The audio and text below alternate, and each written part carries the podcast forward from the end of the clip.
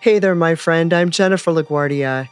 I want to encourage you that your training ground for greatness far exceeds the iron and steel barbells you lift every day, the miles you run, the rounds you fight.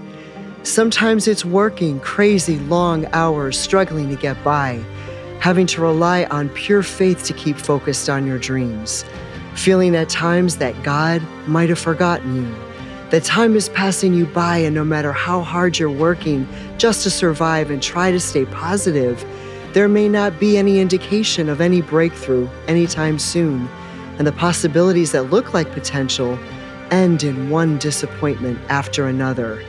You might get to that point where you ask, What's the point? But then, suddenly, deep down inside, the flicker of a flame ignites and you realize how far you've come, all you've gone through, sacrificed, and fought for. The flame becomes the raging fire in your soul.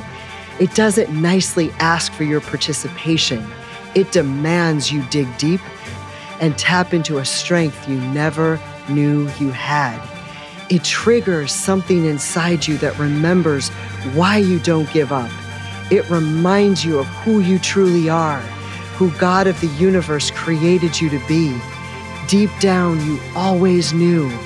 God never left you, my friend.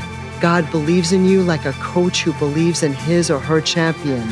Somehow, all the trials of your life, you kept pushing through, guided and strengthened you to become this powerhouse force, ready to carry a calling that few are able to carry.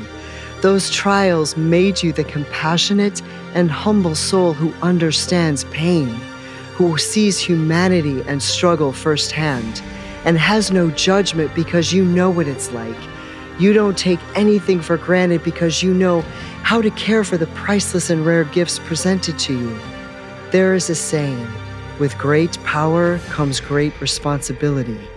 The massive muscle behind your character the relentless tenacity of your faith, the iron and steel of your resilience, and the depth of your heart make you the courageous soul who can impact a world longing to have a reason to believe.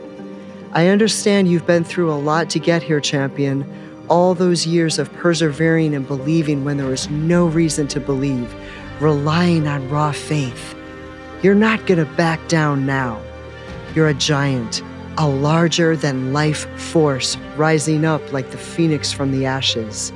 The thought of clinging to the sidelines riddled with a regret of what if is far worse than walking boldly into that arena of your greatest challenge, front and center, risking it all to become the fearless soul, the warrior, the champion, the inspiration in this life you were meant to be.